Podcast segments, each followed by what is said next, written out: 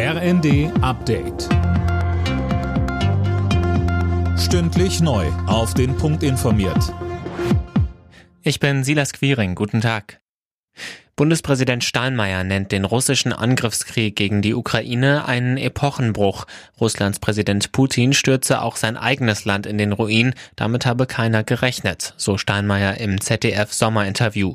Mit Blick auf die hohe Inflation spricht er sich außerdem für weitere Entlastungen aus. Die Pakete, die es bisher gegeben hat, waren gut und waren notwendig, haben sogar dazu beigetragen, dass die Inflation wenigstens etwas gebrochen wurde.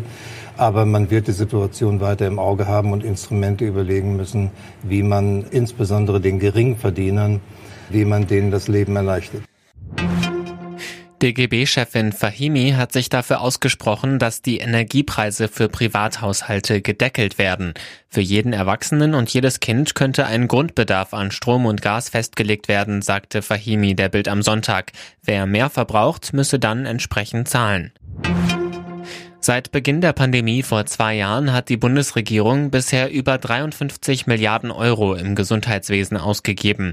Das geht auf die Antwort einer CSU-Anfrage beim Gesundheitsministerium hervor, berichtet das Redaktionsnetzwerk Deutschland. Philipp Rösler mit den Einzelheiten. Der Großteil ging für Impfzentren, Bürger und PCR-Tests, Schutzmasken, Ausgleichszahlungen für Krankenhäuser sowie Corona-Medikamente drauf, nämlich 46,4 Milliarden.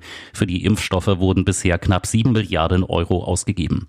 Mit Blick auf die hohen Kosten kritisiert die Union, dass Gesundheitsminister Lauterbach schon jetzt weitere Impfstoffe bestellt, ohne zu wissen, welche Virusvarianten sich im Herbst und Winter durchsetzen. Im Kampf gegen Corona und mit dem neuen Infektionsschutzgesetz hält Justizminister Buschmann eine Maskenpflicht ab Herbst wieder für möglich. Das hat der FDP-Politiker der Welt am Sonntag gesagt. Möglichen neuen Lockdowns erteilte Buschmann eine Absage. Das sei jetzt nicht mehr verhältnismäßig. Alle Nachrichten auf rnd.de